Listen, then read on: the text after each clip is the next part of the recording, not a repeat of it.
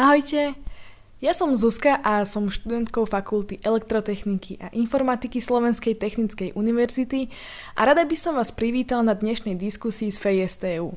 Do týchto diskusí si budem pozývať zaujímavých hostí, s ktorými budem diskutovať na rôzne zaujímavé témy.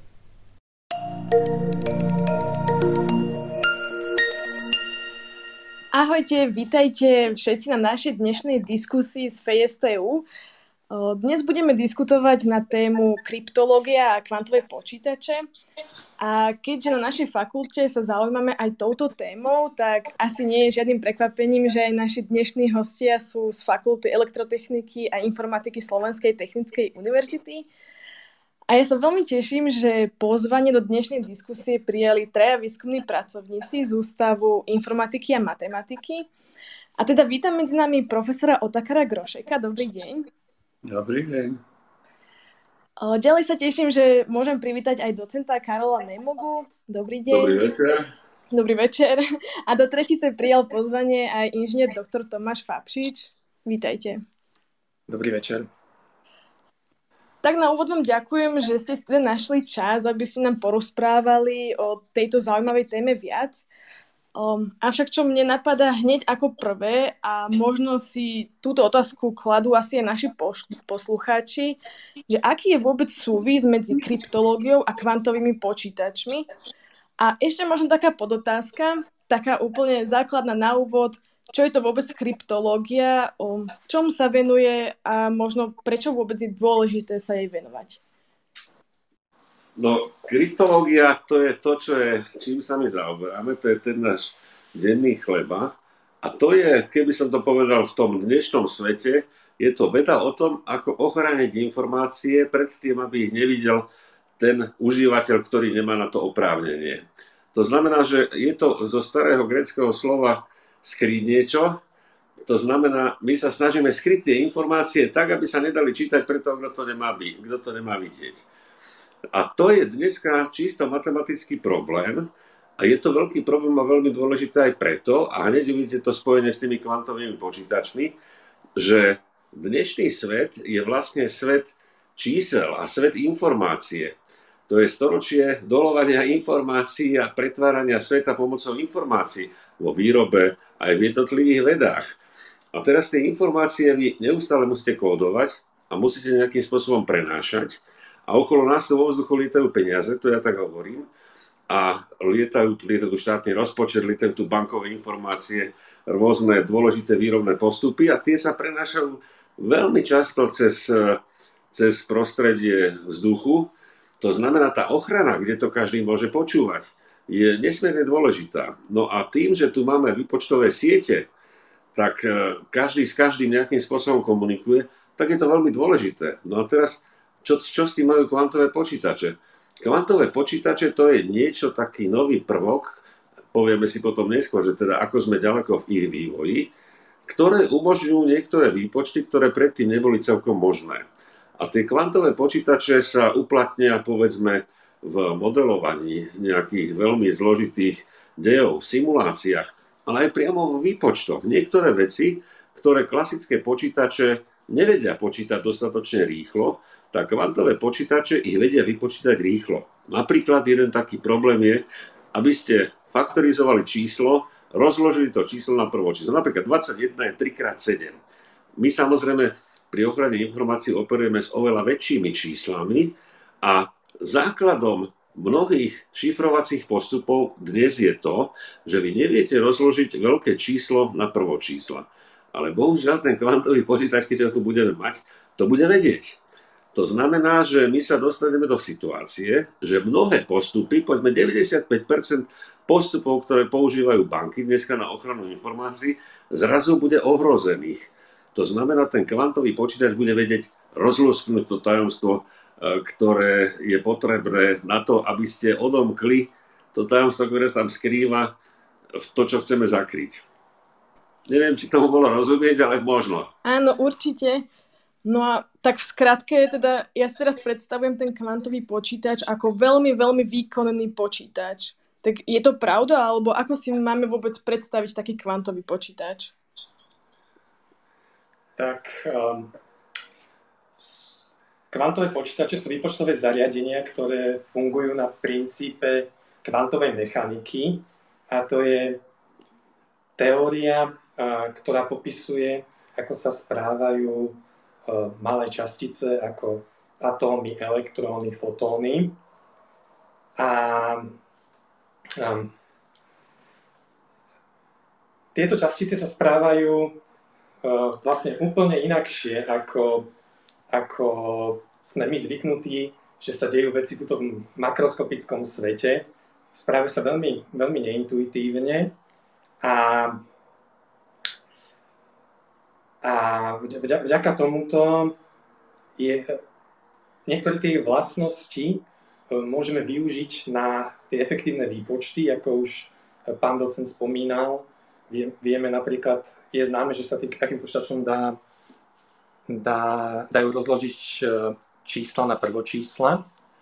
Ale v súčasnosti máme iba malé, malé, malé kvantové počítače, viem postaviť iba malé kvantové počítače a ako to vyzerá, tak a, povedal by som tak trošku humorne, že to vyzerá ako taký futuristický luster, že často tie um, um, uh, obrázky z tých uh, postavených uh, už postavených kvantových počítačov vyzerajú, že je to keby taký luster, ktorý ide dole zo stropu a je, a myslím si, že je tam veľa medí ale, alebo zlata. A, a musí sa to chladiť pri veľmi nízkych teplotách až blízko 0 stupňov Kelvina. Takže vyzerá to výrazne inakšie ako tie bežné počítače, na ktoré sme zvyknutí. Takže asi si nemám predstavovať, že možno niekedy v budúcnosti bude mať taký kvantový počítač aj ja doma. No, e, nie je to celkom tak. Ja by som trošku doplnil, čo, čo, tu, bolo, čo tu bolo povedané. E, najprv trošku dozadu. O tých kvantových výpočtoch sa začalo hovoriť na začiatku 80. rokov keď e, fyzik e, Paul Benio navrhol kvantovo-mechanický model Turingovho stroja, to, čo je Turingov stroj snáď niektorí tušia.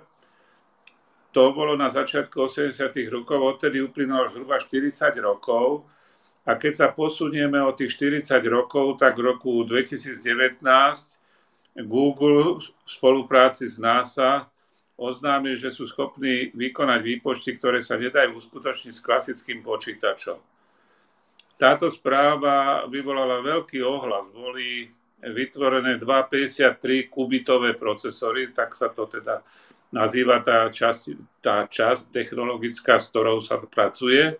Jeden od firmy IBM a druhý Google. A výsledky boli publikované dokonca v časopise Nature, to, to je taký ten prominentný časopis. A autori tvrdili, že dosiahli tzv. hranicu kvantum supermasy, to znamená hranicu, kedy ten kvantový počítač vie urobiť to, čo taký aj super počítač nevie urobiť. A že tie najvýkonnejšie počítače by potrebovali na rovnaký vypočet asi 10 tisíc rokov.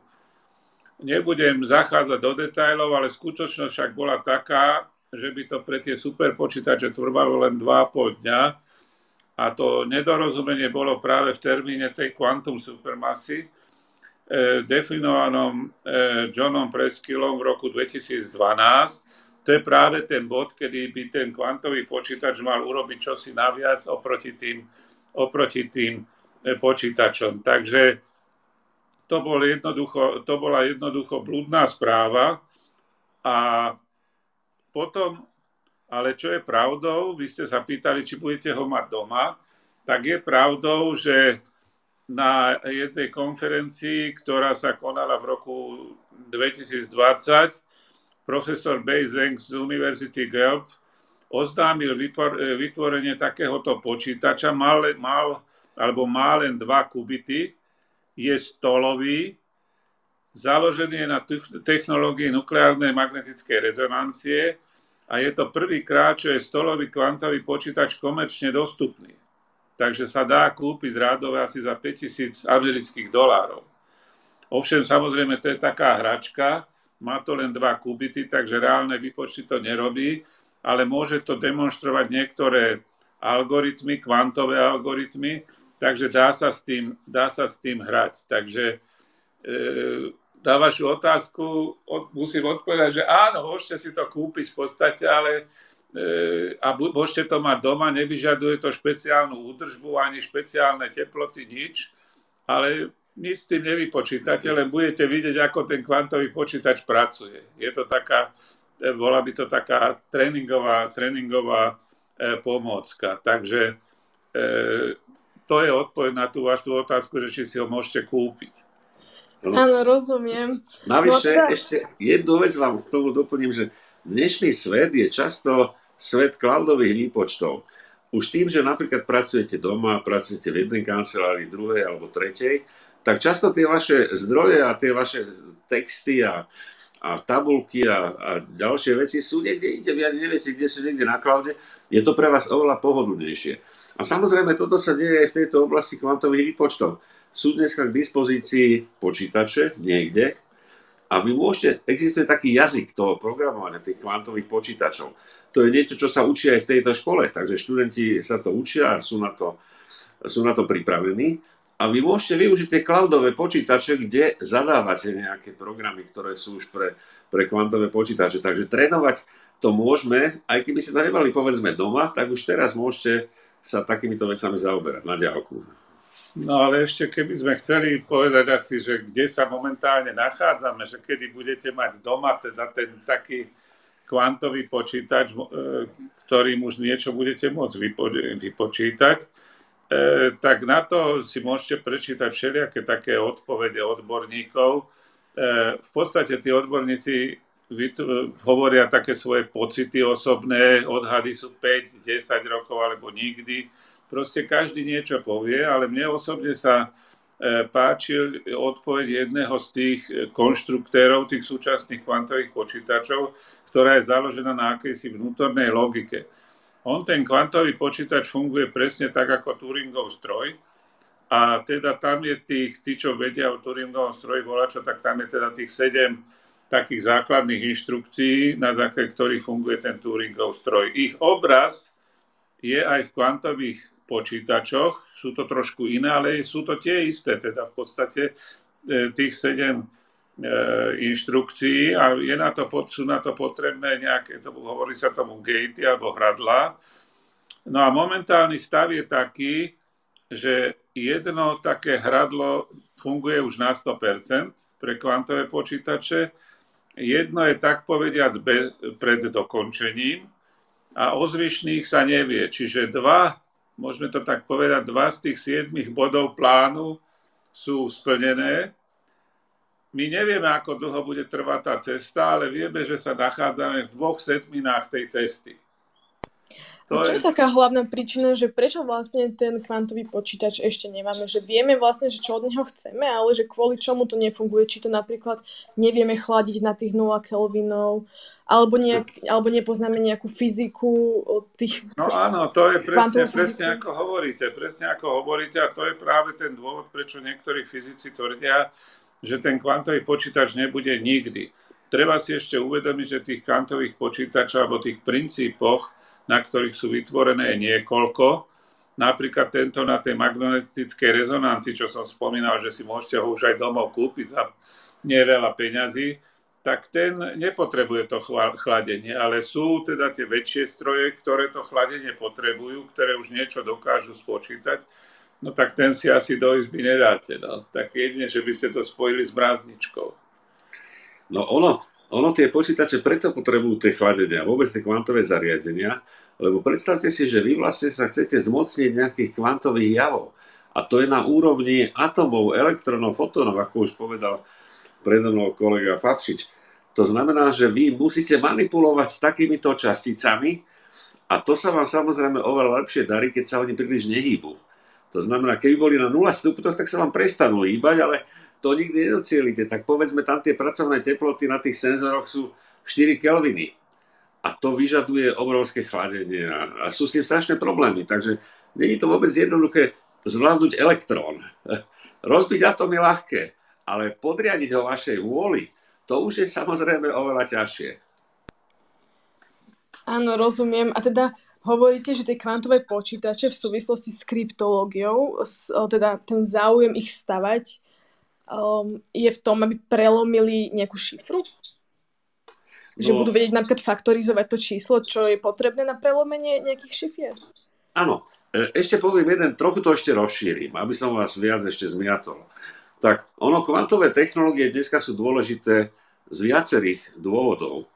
A tie kvantové technológie, keď si pozriete taký dokument, volá sa Quantum Manifesto, ktorý e, podpísalo 3000 veľkých fyzikov a kvantových pracovníkov pred nejakými 4 rokmi.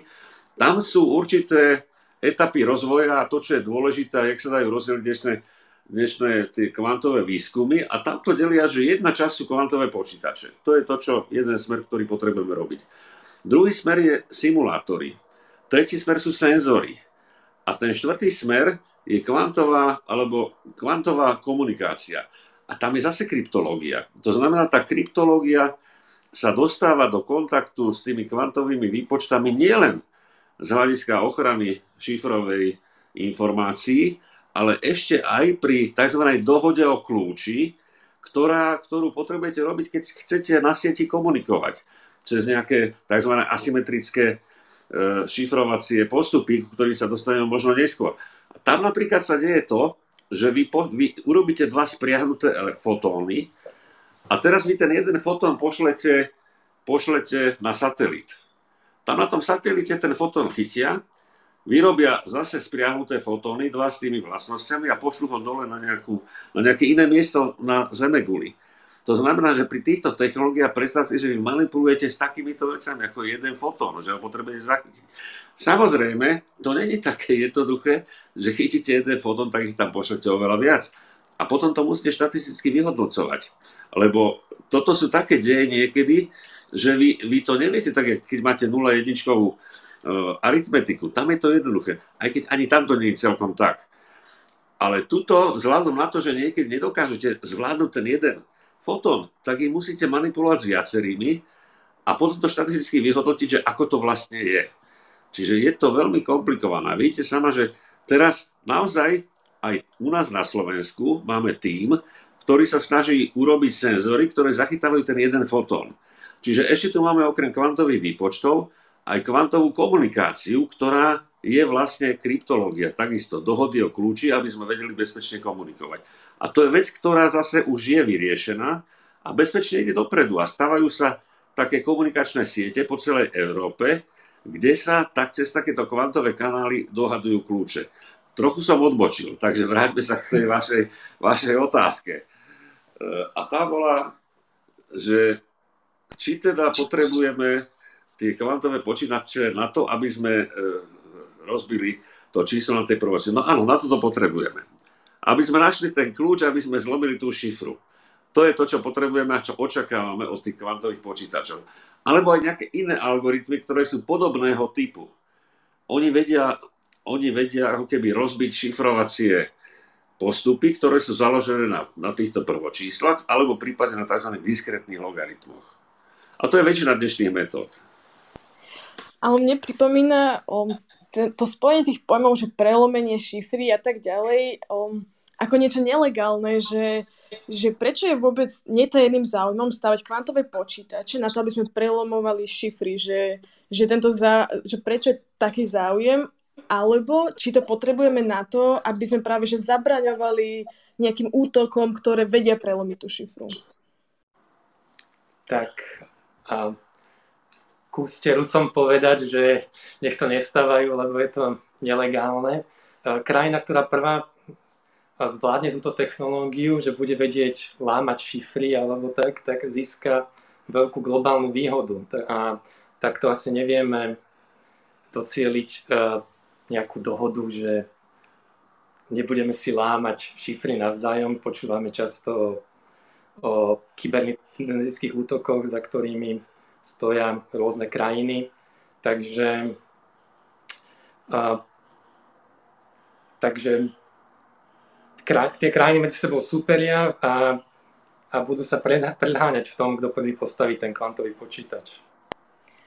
Viete, tu je taká zaujímavá, zaujímavá situácia, že vlastne niekto povedzme, kom, e, sleduje komunikáciu a nahráva si nejakú šifrovanú komunikáciu a vie, že to bolo šifrované nejakým konkrétnym algoritmom, povedzme založeným na tej faktorizácii, tak on to teraz nevie prečítať.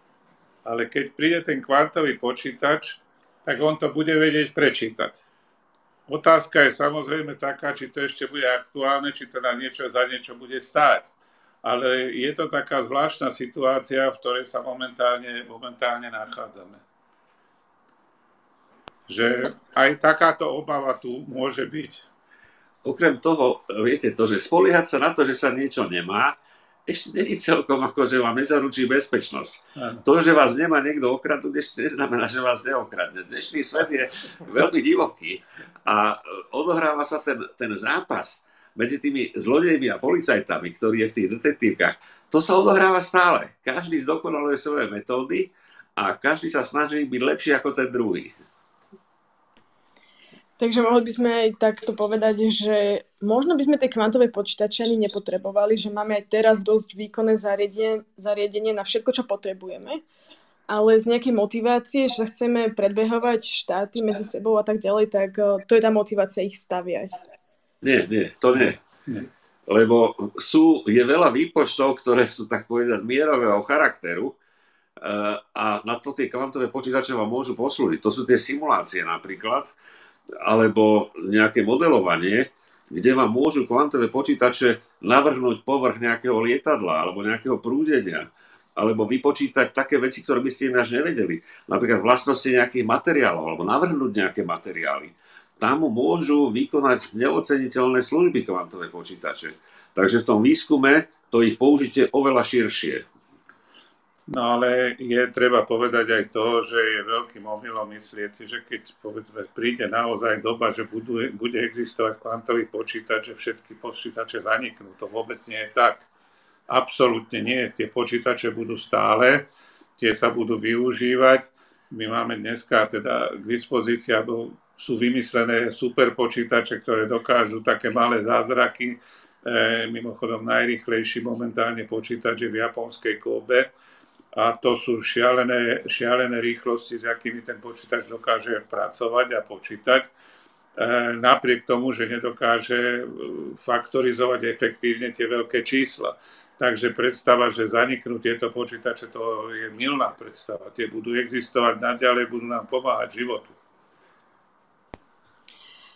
Rozumiem. A vie to určite aj potvrdiť, veď ja sama som študentkou a mám rôzne predmety na fejke a aj práve teraz mi beží jedna simulácia vlastne na počítači a určite by som privítala nejaký zvýšený výkon, keby tá simulácia netrvá dve hodiny, ale možno pár sekúnd a nezistím až po dvoch hodinách, že čo je zlé, ale hneď, takže, takže to by som tiež privítala. No ale teda vraťme sa k tej kryptografii alebo kryptológii, ke, keďže na to ste vy odborníci. Um, už sme tu spomínali v krátkosti nejaké šifrovanie, nejaké kľúče, ale ak by sme to mohli ešte znovu um, zhrnúť, že čo to vlastne znamená to šifrovanie? Ako to prebieha, aké sú rôzne prístupy šifrovania a možno aj spôsoby, ako sa dá, ktoré šifrovanie ako prelomiť, ktoré je bezpečnejšie? Áno, tak um, dnes používané šifry delíme na symetrické a asymetrické. Začnem s tými symetrickými a takou šifrou, ktorou, s ktorou sa naši študenti stretávajú ako prvou, je Cezarová šifra, používala sa ešte za, za dôb cisára Cezara. A tá funguje tak, že predstavte si všetky písmena v ABCD, predstavte si ich jedno za druhým a teraz si predstavte, že že Z a Ačko spojíte a teda vytvoríte z týchto písmen kruh. A teraz budeme šifrovať tak, že napríklad slovo, povedzme, že chceme zašifrovať slovo auto. Tak zvolíme si nejaký kľúč, čo bude nejaký posun, o, o ktorý každé písmeno z toho slova auto posunieme na tom kruhu. Čiže napríklad, ak by som si zvolil kľúč 1, tak písmeno A by sa mi zašifrovalo na B, U by sa mi zašifrovalo na V a tak ďalej. A niekto, a teraz keby, keď takto zašifrovanú správu niekomu doručím, tak tá osoba zase vie, že tam bol vykonaný, pozná ten kľúč, vie, aký veľký posun som tam ja vykonával, keď som to zašifroval a teda ona aplikuje ten posun opačným smerom. Čiže ak tam vidí B, tak to sa z toho dostane posun, posun dozadu Ačko. Čiže takto sa pri symetrických šifrách na šifrovanie a na dešifrovanie používa ten istý kľúč.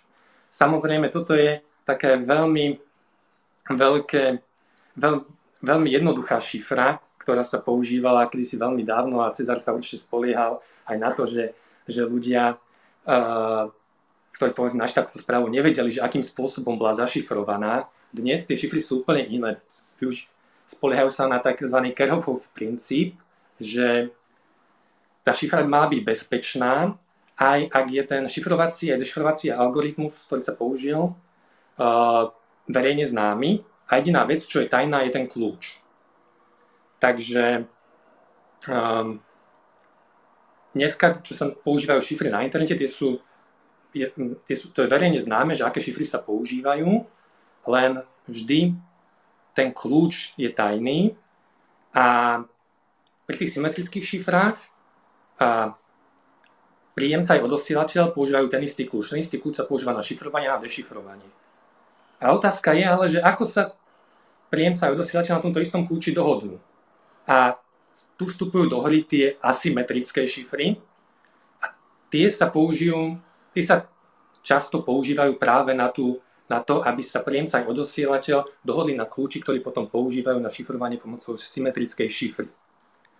A tých asymetrických šifrách, tak tam už sa používajú dva kľúče. Pomocou jedného sa šifruje, to je verejný kľúč. Pomocou jedného sa dešifruje, to je súkromný kľúč. A ten súkromný kľúč musí ostať tajný a nesmie byť možné ho vypočítať z toho verejného kľúča. Oni, ale tým, že teda jeden sa používa na šifrovanie, na šifrovanie jeden na dešifrovanie, tak určite spolu musia nejako závisieť. A musia spolu závisieť ale takým spôsobom, že vypočítať ten súkromný kľúč z toho verejného musí byť ťažký problém. Napríklad ten problém faktorizácie veľkého čísla na prvo čísla, ktorý spomínal docent Nemoga hneď na začiatku. To je problém, na, na ktorom je založená šifra RSA, ktorá sa dneska veľmi využíva.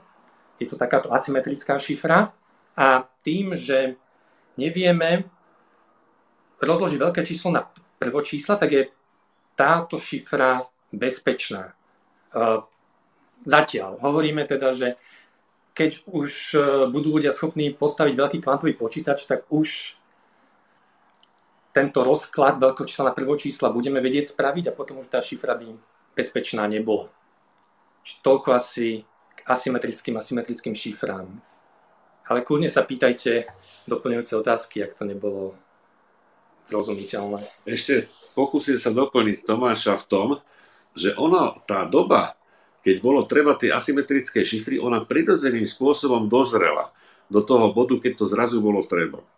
A to bolo tým, že vznikali počítačové siete. Dovtedy také veľmi dôležité komunikačné linky, tam naozaj sa robilo to, že sa tie kľúče fyzicky prenášali. Napríklad horúca linka Moskva-Washington na tie červené telefóny, tam sa generovali náhodným spôsobom kľúče, tie sa nahrávali na pásky, tie dostali jednotliví kuriéri, vždycky dostali časť, sadli do lietadla a prenášali to z Moskvy do Washingtonu a späť. Ale keď už máte v sieti, ktoré vznikali v tých 70. rokoch, 10 účastníkov, 20, 100, milión, no tak nemáte toľko kuriérov, aby vám prenášali medzi miliónom účastníkom tá aspekt tie kľúče. To už proste nejde. Vy potrebujete nejaký úplne nový prístup na to, aby ste tento problém vyriešili. A v roku 1976 bola publikovaná taká priekopnícka práca od Diffia Hellmana, ktorá sa volá New Directions in Cryptography. Tá je verejne dostupná, to si pozrite. To bol taký malý kultúrny šok, že také niečo existuje. Tomu ľudia nechceli uveriť tým asymetrickým metodám. Jak to, keď každý vie, že ako sa to šifruje a pozná ten kľúč, jak to, že nevie ten, ten dešifrovací kľúč vypočítať? No a to je tá matematika, ktorá za tým stojí. Ale aj tak mi stále napadá, že, že aj keď to niekto dešifruje, tak ako vie, že to už je dešifrované? Veď predsa to môže byť dlhý text a on nevie, čo, čo má dešifrovať, čo tam má čakať. Môže to byť po anglicky, po nemecky, po slovensky. Áno, no to, viete, to v princípe, to, čo hovoríte, v princípe to možné je, ale existuje zasa taká e, entropická teória, ktorá skúma okrem iného, okrem iného aj jazyky a ono to zase nie je také celkom jednoduché, aby ten text bol, aby ten text bol zmysluplný. Ale ináč tá myšlienka, čo spomínate, je veľmi dobrá, lebo dneska máme len jednu jedinú šifru, ktorá je dokázateľne bezpečná, myslím dokázateľne v, nejakom, dokázateľne v rámci nejakého modelu, a to je tzv. Vernamová šifra. Tá je založená na tom, že ten text vy vysielate povedzme v ASCII kóde, vo Worde to napíšete, tam sú tie nuly jedničky, že každý Word to vie prečítať jednoznačne a vy k tomuto, keď priksorujete nejakú náhodnú, dokonale náhodnú postupnosť, tak dostanete čosi. A teraz z toho čosi, keď zvolíte vhodne kľúč, môžete dostať hociaký zmysluplný text, ale hociaký, čo si vymyslíte. Čiže na tomto je založená tá Vernamová šifra má, jedin, má dva nedostatky. Prvý nedostatok je, že potrebujete kľúč, ktorý je tak dlhý ako ten text samotný. A druhý nedostatok je ten, že vlastne dokonale náhodná postupnosť zase v zmysle nejakého modelu vlastne neexistuje. Čiže vy sa k tomu len približujete. Takže, ale e, na to, aby ste v praxi dosiahli nejaký zmysluplný text, tak to, to, nie, je, to, je, to nie, je také, nie je také triviálne a existuje na to teória, že ako musí byť ten text dlhý a čím je ten text dlhší, tak tým máte vlastne tú cestu k tomu otvorenému textu len jednoznačne určenú. To proste nie je možné, že by ste dostali niečo iného. Ja by som možno ešte nadviazal, že a takisto aj v prípade napríklad, že by sa by sme šifrovali nejaké číslo, že výsledok by nebol text, ale iba nejaké číslo, tak kryptografia uh, neposkytuje iba metódy na zabezpečenie dôvernosti alebo utajenia tej správy, ale takisto aj e, poskyt, máme metódy na to, aby si ten príjemca vedel overiť, že tá správa nebola pozmenená počas prenosu. Aj máme metódy na to, aby si vedel ten príjemca overiť, že, že odosielateľ aby si vedel overiť identitu odosielateľa tej správy. Čiže e, toto je ako veľmi dobrá praktická otázka, že či si po dešifrovaní príjemca môže byť istý, že tá správa je skutočne to, čo som mal dostať. A odpoveď je, že máme to v kryptografii poriešené, už, už to niekoho napadlo. Ano. A často samozrejme ten výsledok overíte tým, že ho vyskúšate. Napríklad, keď chcete niekomu otvoriť auto a odpočúvate jeho signály z jeho elektronického kľúča a vy ho potom urobíte e, taký svoj duplikát, no tak vyskúšate, či vám funguje alebo nie. To je veľmi jednoduché. To je často aj tento spôsob. Ja by som sa možno ešte trošku asi vrátila k tej faktorizácii, keďže to slovo tu padlo už viackrát a vždy to bolo v štýle, že to je ako keby nejaký mantinel, um, že veda ako keby narazí na to, že nevieme efektívne faktorizovať číslo.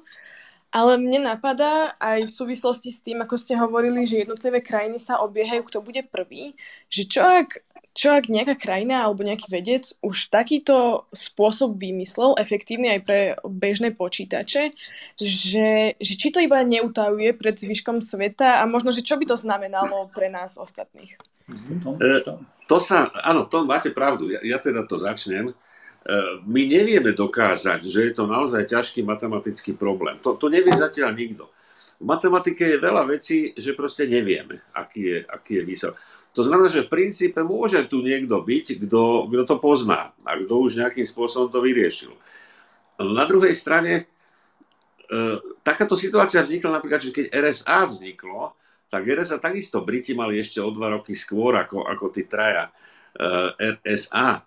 Ale boli to pracovníci tajnej služby a museli to utajovať, že majú takýto algoritmus. Ale to bolo niečo trochu iné. to, že to niekto už vie, utajuje to a využíva to, tomu sa nedá zabrániť. V matematike sú naozaj také situácie, že nevieme, či to tak je, alebo či to tak nie je. Ja by som možno doplnil ešte, že ale tie kryptosystémy, ktoré používame, tak uh, oni sú vždy založené teda na nejakom tom ťažk- probléme, o ktorom si myslíme ťažký, ale je to problém, ktorý už má dlhú históriu, už ho vedci 10 ročia skúmali a, a už v poslednej dobe proste ten pokrok v tom probléme je veľmi ťažké nejaký dosiahnuť. A ak, tak sú, tak sú iba miniatúrne pro, e, pokroky. Čiže vždy aj ten problém faktorizácie, to už je veľmi študovaný problém. A ak by teraz niekto prišiel s myšlienkou, ako to efektívne vyriešiť, tak by to bol pre e, vedeckú komunitu obrovský šok, bol by to obrovský objav. Ja by som to možno ešte trošku doplnil s tým, čo vy hovoríte, že čo ak to niekto vie, viete, ono, my to nevie, nevieme, nikto nemôže povedať, že to neexistuje, že to niekde není v pivnici NSA alebo niekde takéto. Ale je to veľmi nepravdepodobné z jedného praktického dôvodu. Lebo existuje čosi ako ekvivalent Nobelovej ceny pre matematiku, to je tzv. Fieldsová medaila. A ja som presvedčený o tom, a myslím si, že nie som sám, že kto by toto dokázal, kto tento problém vyrieši, tak tá Fieldsová medaila ho neminie. A vlastne ten človek, keby pristúpil na takúto hru, že viem, ale nepoviem, tak by sa pripravil o tú svetskú slávu a neviem si dosť dobre predstaviť tú sumu, ktorú by takému človeku museli ponúknuť, aby, aby toto, bol ochotný, toto bol ochotný urobiť. A ešte jeden drobný návrat do histórie, aj to, čo ste sa stiažovali, že vaša simulácia ide pomaly, niečo, čo počítate. Viete, to historicky, tá faktorizácia okrem iného súvisela aj s astronómiou. Keď oni astronómi počítali tie dráhy a kedy sa tie planéty ocitnú v nejakej konfigurácii, to všetko sú vlastne najväčšie spoločné násobky a deliteľe a tak, a to súvisí s faktorizáciou. A okrem iného, aj u nás v hvezdárni v Starej ďalej v roku 1934 vyšla e, taká knižka, a tá knižka, e, tá knižka uvádza faktorizáciu čísiel do 256 tisíc. Tá stará ďala to, bola, to bolo astronomické observatórium. To oni použili. Vtedy im to stačilo. V roku 1978, ako tu už e, docent Nemoga spomínal, keď vzniklo to RSA, tak vtedy tí autory prehlásili dosť nešťastne, že 50 miestne čísla, desiatkovo 50 miestne čísla nebude vedieť nikto nikdy faktorizovať. A to je tam napísané v tom článku. To není niečo, čo je niekde povedali. No a dneska v rámci aj tých našich predmetov 50 miestne čísla by sme pomaly mohli dať normálne študentom na skúške, aby to faktorizovali. Aby použili niektoré z tých známych algoritmov. Dnes sa používajú čísla, ktoré sú 6 krát väčšie zhruba desiatkovom vyjadrení.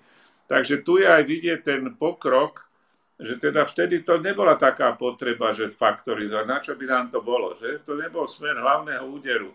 No len keď sa to stalo smerom hlavného úderu aj pre tých matematikov, tak sa do toho zahrízli a, a dneska chce každý faktorizovať. Ešte si dovolím doplniť, že ono tá Filcová medaila, tá je pre matematikov do 35 rokov. Ono hovorí sa, že keď niečo človek nevymyslí do tých 35 rokov, už, už to nevymyslí nikdy.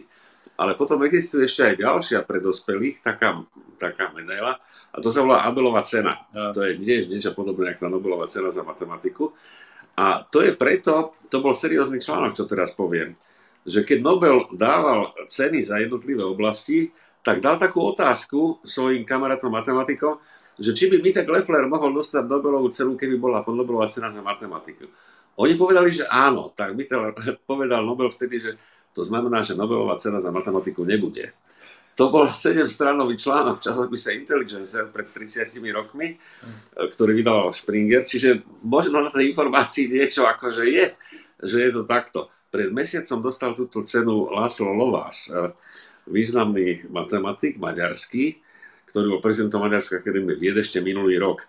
A on tiež rieši problémy z teórie čísel.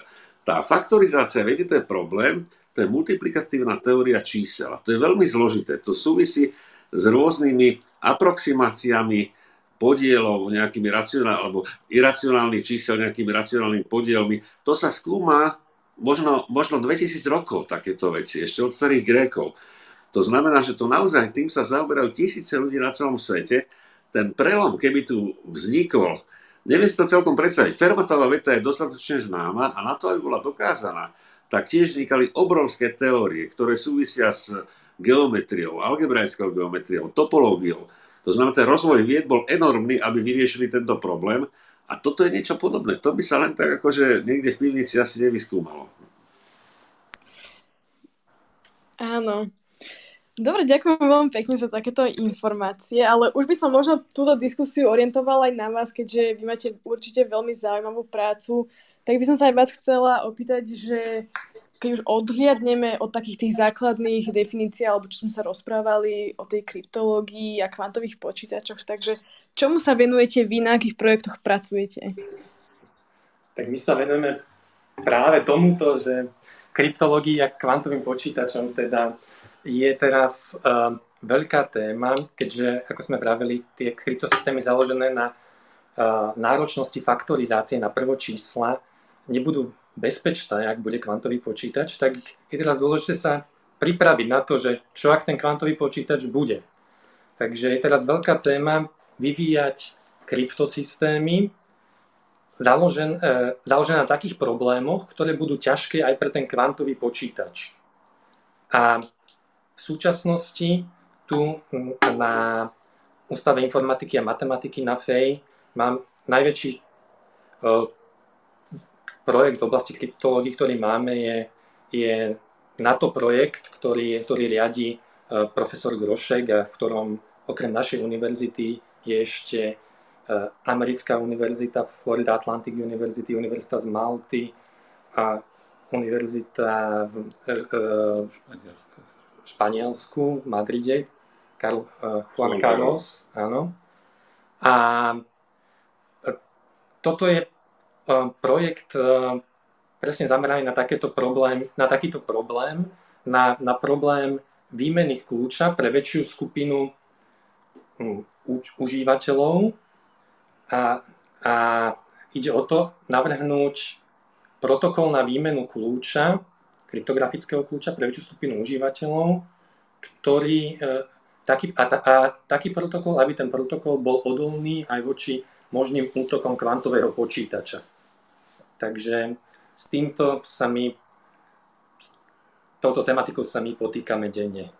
No, musím, musím prezradiť na profesora Grošeka, že toto je projekt v súčasnosti, ktorý teda hľadá konkrétne postkvantové protokoly, ale predtým profesor Grošek vedol projekt, ktorý bol tiež projekt NATO, ktorý analyzoval tú situáciu tých postkvantových jednotlivých schém, ich efektívnosť a vyhodnocoval nejakým spôsobom tie jednotlivé prístupy a metódy. A tento projekt NATO bol vyhlásený za najlepší projekt NATO 10 ročia e, v oblasti kybernetickej bezpečnosti.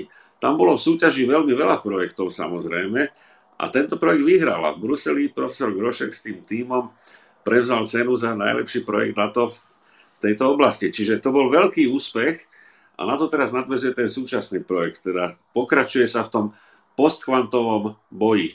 To znamená, budú tu kvantové počítače v poriadku, ale my sme na to pripravení. Tak určite gratulujem a a teda aj naši posluchači teraz vedia, že um, akých výborných riešiteľov rôznych projektov na fejke máme. Ale čo mňa veľmi zaujalo, tak vy hovoríte o projektoch NATO. A to je to isté NATO, ako si ako je vlastne organizácia Severoatlantickej zmluvy? Alebo to je niečo iné? Nie, to je toto NATO. Áno. Toto je to NATO. Pretože mne, mne to teda ja by som povedala, že takéto projekty sú určite veľmi utajené a že vy o tom nebudete určite môcť rozprávať. Tak ako to možno funguje, že ako prebiehajú tie výzvy? Je to naozaj také utajené, alebo... Nie. Na to, má, na to má dve komisie pre projekty. Jedna je vojenská komisia a o tej nevieme nič. A keby sme aj vedeli, tak by sme nám to nemohli povedať. A potom je civilná komisia. Na to už NATO má najdlhšiu schému na podporu na granty, vedecké granty vôbec na svete. Najdlhšie fungujúcu takúto schému, ktorá sa volá Science for Peace a to si na internete môže každý nájsť a môže o taký projekt požiadať, či už na taký viacročný projekt alebo na podporu nejakej konferencie a podobne.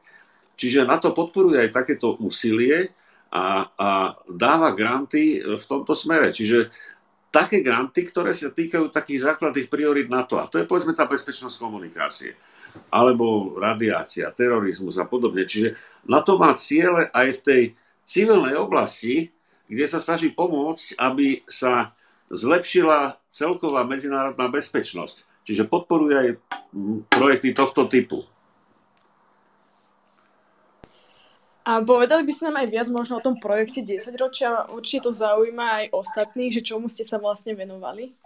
No, ja by som povedal, že e, Tomáš tu tak e, skromne sedí.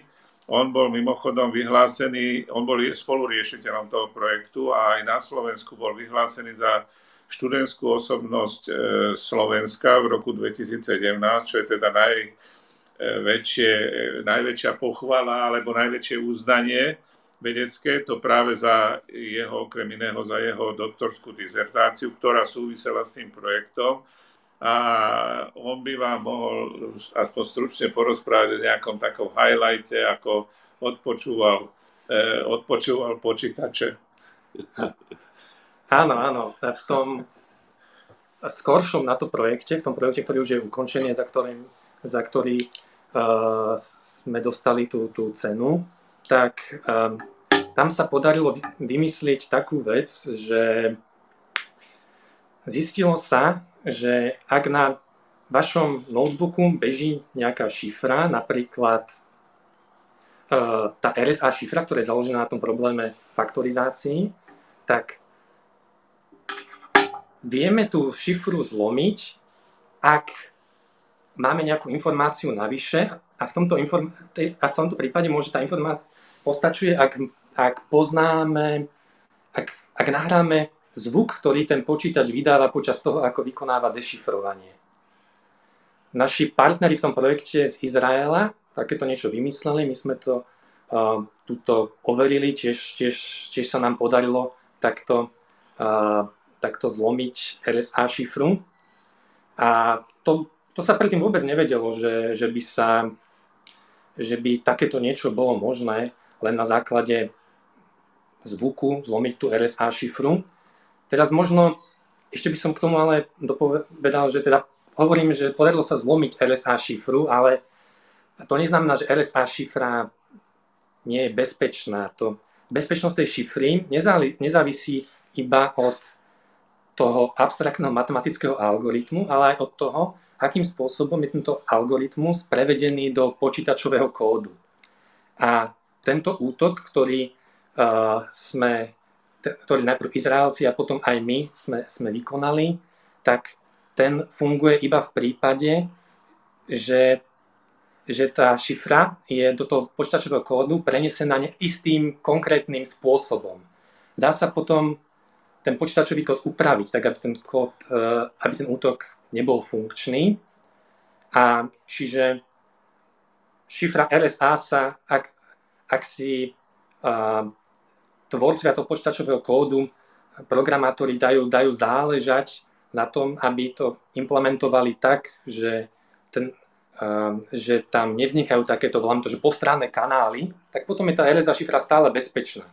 A toto platí o, o každej súčasnosti používanej šifre, že dá sa implementovať zlým spôsobom, že sa na ňu dá zautočiť postrannými kanálmi ale, ale potom e, dá sa implementovať aj dobre, ktoré, tak, že tieto postranné kanály sa už nedajú využiť na útok voči tejto šifre.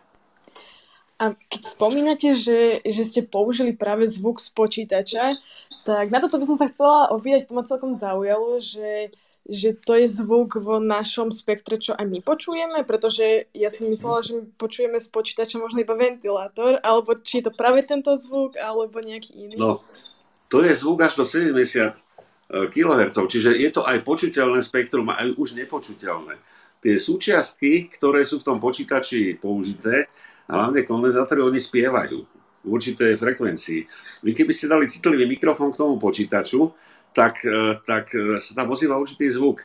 My keď sme prišli do laboratória vtedy v Tel Avive na univerzite, tak v tom laboratóriu tam na skrini mali tí chlapci asi 50 notebookov. Ja si hovorím, a to vám je na čo? Tie, tieto notebooky na tej skrini. A oni, my ich testujeme. Že niektoré spievajú a niektoré nespievajú. Čiže aj ten hardware je rôznej povahy. Ale tu aj vidíte jednu vec, že, že to sú tie preteky. Že vy zrazu zistíte, že existuje nejaký postranný kanál, ako hovoril Tomáš, cez ktorý vy sa dostanete k tej šifre. A vtedy musíte urobiť opatrenia, aby to nešlo. Buď urobíte iný hardware, alebo to inak zakodujete. A tie preteky tu budú stále, lebo stále sa budú objavovať nové také nejaké poznatky tohto typu. Ale tu treba povedať jednu vec, že tá matematika, ktorá vám zaručuje tú bezpečnosť, to je malá časť. Potom vy tú matematiku musíte dať do nejakého protokolu takzvaného, že ako sa to použije, ten šifrovací postup. Ten protokol, to je ešte stále matematika. Tých protokolov v počítači to aj vy poznáte strašne veľa rôznych. Tam sa dokazuje ich bezpečnosť a tá ich implementácia takisto je predmetom nejakého dokazovania. Ale potom ešte existuje veľa ďalších poschodí v tej bezpečnosti, kde už tá matematika tú silu nemá. Tá matematika tvorí tých 5% dole. A ten zvyšok, to sú rôzne organizačné opatrenia, rôzne tie implementačné postupy, kódovanie, bezpečné, bezpečné programovanie napríklad a podobne. Tam už sú ďalšie vedy, ktoré k tomu prístupujú k tej bezpečnosti. Takže možno keď si budem o 10 rokov kupovať počítač, tak budem pozerať v parametroch, že či má spievavé tranzistory alebo nespievavé. No lepšie je to, lepšie je to, aby pri vašom počítači nemal nikto mobil. Lebo v tom mobile môžete vymeniť mikrofón za taký vysoko citlivý, ktorý to nahrám, ak sa nemýlim, tam sa jednalo asi o 4-minútovú nahrávku, E, ktorá stačila na to, aby sa to dalo zlomiť do RSA, aby sa teda dalo odchytiť kľúč.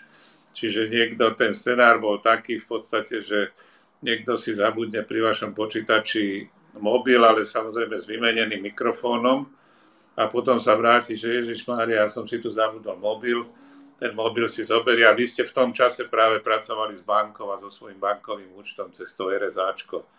No a on už potom sa pozrie na ten váš účet. Ale aby ste nebola taká optimistka, že aj keď zabráne tomu mikrofónu, tak potom robili ešte také pokusy, že napríklad dali indukčnú slučku do žemle. A tá indukčná slučka ona snímala to elektromagnetické pole, ktoré, je, ktoré môže vyžarovať ten počítač. Zabudli tú žemlu vedľa toho počítača a takisto do 5 minút mali, mali ten RSA kľúč. Alebo štanglu salami postavili blízko k počítaču. E, čiže tých útokov tie môžu mať veľmi rôzne formy, lebo aj tie prúdy, ktoré idú z, do toho uzemnenia z toho počítača, tie takisto vám môžu prezradiť veľa o tom chovaní a o tom, čo ten počítač robí. Tak ďakujem za odpoveď. Um, ja by som nás mala určite ešte veľa otázok, lebo je to naozaj zaujímavá téma. Ale keďže nás určite počúvajú aj nejakí záujemcovia možno o štúdium, tak u nás na fakulte máme teda študijný program aplikovaná informatika, kde si študenti potom neskôr vedia vybrať ako keby také zameranie, myslím, že to volá, že bezpečnosť, bezpečnosť informačných systémov. Um, tak možno nejak motivujte tých uchádzačov, že napríklad na akú tému môžu mať záverečnú prácu, čomu sa budú venovať, alebo možno či sa stretnú na skúške aj s tým, že že tu máš nejakú šifrovanú správu a do večera mi dones deš, dešifrovanú a, a skúška je záčko? No, tak e, keďže ja som taký pamätník toho, tak ja by som začal. V roku 1986 sme boli prví vôbec v terajšom Československu, kto začal také niečo vôbec vyučovať. To vtedy bola taká dosť prevratná vec, lebo o takých veciach sa vôbec nemohlo hovoriť to si mladí ľudia vôbec nevedia ani predstaviť. Takže my sme to začali e, vyučovať a už koncom 80 rokov sme mali aj prvé diplomové práce, bakalárske neexistovali vtedy. Vtedy boli len diplomové práce a tých diplomových prác bolo neurekom. No tá situácia dneska je taká, že tí študenti, ktorí sa na toto štúdium dajú, tak sa stretnú s predmetmi špeciálnymi už v bakalárskom štúdiu a samozrejme začína sa s klasickými šiframi, lebo treba poznať aj to, čo bolo predtým. E, potom sú tam také predmety ako základy kryptografie, návrh a kryptoanalýza šifrátorov, šifrovanie v komunikačných sieťach, úvod do počítačovej bezpečnosti, bezpečnosť informačných systémov z pohľadu praxe, biometria, analýza kódu, teória kódovania, základy programovania kvantových počítačov. To sú tie predmety, ktoré tí študenti si môžu, niektoré si môžu len vybrať, niektoré musia e, povinne absolvovať. No a pokiaľ ste sa pýtali na to, že či sa s takým niečím stretnú, že rozšifrovať, no tak už v tom základnom predmete klasické šifry, tak súčasťou skúšky je tzv. 24 hodinovka, že ten študent po tej písomnej časti dostane e, nejaký text, ktorý je zašifrovaný jednou z tých klasických šifier.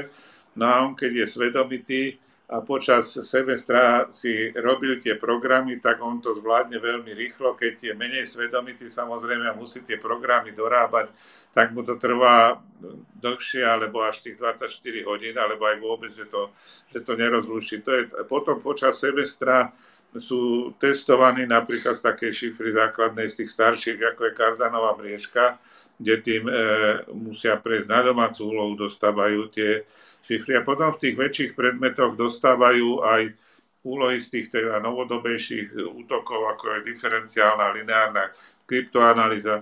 Je treba povedať, že kedysi sme e, ich trénovali aj z útoku na protokol PKC 1, teda to je protokol založený tiež na tej faktorizácii. V tom protokole bola chyba a tam sa tá chyba dala využiť na to, aby aby sa teda to číslo dalo, aby sa to číslo dalo faktorizovať.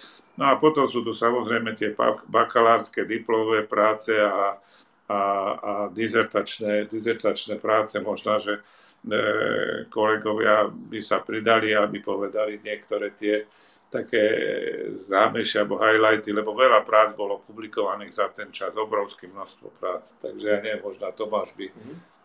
Tak máme šťastie, že každo, e, v každom ročníku máme niektorých veľmi šikovných študentov a tých e, veľmi radi zapájame do nášho výskumu, ktorý robíme, tak napríklad e, mal, mal, som, mal som diplomata Kamila Kimličku, ktorý sa zaoberal tým, ako zefektívniť tento útok s odpočúvaním toho počítača. Takže o tom napísal veľmi peknú, veľmi peknú prácu. Takisto, takisto si veľmi cením minul, minuloročnú prácu jedného nášho študenta Petra Mala, ktorý, ktorého práca súvisela s tým aktuálnym NATO projektom, ktorý máme. Vlastne on implement, vytvoril implementáciu prototypu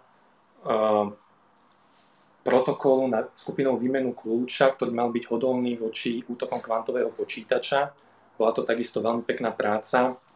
A tých prác je veľmi veľa. Snažíme sa študentov zapájať nášho aktuálneho výskumu. Často chodia prezentovať svoje výsledky aj do Prahy na, na súťaž e, Keymaker, často s, úspech, e, s veľkými úspechmi. E, viackrát sa, sa našim študentom podarilo vyhrať. A máme naozaj šťastie, že máme vždy nejakých veľmi šikovných študentov, s ktorými je radosť pracovať. A možno, že kolegovia ma chcú ma budúci ešte doplniť, že som nie... No, ja spomeniem jedného študenta, ktorý sa volal Kínel, spomínam ho v dobrom, takže mi to odpustí, že si dovolím mu menovať, ktorý bol mimoriadne šikovný na eliptické krivky. On ich tak dobre zvládol, že aj naprogramovať akékoľvek postupy, to bola otázka vždycky hodina, dní, keď prišiel s novými výsledkami. Ten potom odišiel za doktoranta do Achenu. Ono my sa tešíme, že tí ľudia potom idú študovať doktoránske štúdium často aj inde. Mrzí nás teda, že nie sú u nás, lebo aj my potrebujeme dobrých doktorandov. Ale napriek tomu to získa, ukazuje to, že tá úroveň tej školy je dobrá a možno niektorí z nich sa časom vrátia, možno. Niektorí sa skutočne aj vrátili. Ale štandardne, takí štandardní odberatelia našich študentov teda už počas inžinierského štúdia, e, že tam idú na stáž a oni si ich tam odchytia, tak je samozrejme slávna ETH Zurich, kde máme veľmi dobré meno a veľa našich študentov tam e, stážovalo a potom si ich tam aj odchytili a robili si tam doktoráty. Takisto v nemeckom Bochume, ktoré je zase špecializované práve na tú faktorizáciu, tam tiež veľa študentov odišlo. Nejakí študenti odišli do Spojených štátov, Takže e, naozaj tí študenti majú široké pole pôsobnosti ešte z tých takých tých úspechov by som mohol povedať napríklad e, Pálo Zajac, ktorý je dneska už profesorom, tak on, keď napísal tú svoju doktorskú prácu e, z diskretných riešenia problému diskretného logaritmu, tak tá jeho práca vyšla vlastne hneď ako monografia v Nemecku. E, čo teda tiež nie je málo, alebo tu máme ďalšieho človeka, ktorý sa zaoberá takou e, vecou, ako je história šifier, a to je Eugen Antal, e, tiež, a ten urobil obrovský výskum, napríklad, a to bol prvovýskum, to ešte nikto nerobil, o teda šifrovej službe počas slovenského štátu. A zistil, že napríklad, že za teda toho tzv. slovenského štátu, sa tu nám používa tzv. trojitá transpozícia, čo nikto nikde na svete nerobil. A trojitá transpozícia, keď sa použije, tak to je teda bezpečná šifra ešte aj dneska a dokonca asi aj keď budú tie kvantové počítače. Nie je celkom jasné, kto to vymyslel, teda jak sa to ku nám dostalo, ale nikto iný, ani Nemci to vtedy nepoužívali, ale tu nás sa to používalo, tá trojitá transpozičná šifra pomocou tabuliek. Takže e, robia sa aj takéto, takéto výskumy u nás. Tak informatika je asi všeobecne o, známa tým, že v tomto odbore je veľký nedostatok a o, teda pracovníkov a trhu práce vzniká naozaj veľký dopyt po, po takýchto študentoch alebo teda absolventoch. A Informatici môžu robiť v širokú škálu určite veľa pozícií, o ktorých sa môžu uchádzať, ale ak vyštudujú, alebo ak, ak by ich teda bavila kryptológia, tak aké sú také pozície, o, kde sa môžu tí absolventi nájsť? Pozrite sa, ja vám môžem povedať také nejaké tie highlighty. Jedna je pravda, to hovoria jasne tabulky, že e, samozrejme študenti informatiky majú tie veľmi vysoké, dokonca najvyššie nástupné platy, e, keď skončia školu a, a medzi týmito študentami sú absolútni premianti práve tí, ktorí sa vyznajú v bezpečnosti, tých si rozchytajú okamžite tie inštitúcie, ktoré sú a teda e, tie platy rastú neuveriteľne rýchlo. No a teda to, čo my, my vieme, ja si určite nespomínam na všetkých, ale viem o tom, že jeden náš, jeden náš absolvent, ktorý tu urobil aj doktorát, tak e, odišiel a stal sa, stal sa šéf kryptológom Deutsche Bank. Napríklad robil, pôsobil tam 10 rokov, čo teda je vážna pozícia. Potom ďalší náš absolvent, ten si urobil doktorát aj u nás a potom ešte aj v Spojených štátoch a stal sa e, šéfom E, centra pre, Európskeho centra alebo Centra Európskej únie pre bezpečnosť databázových systémov v Španielsku. Tam robil šéfa toho.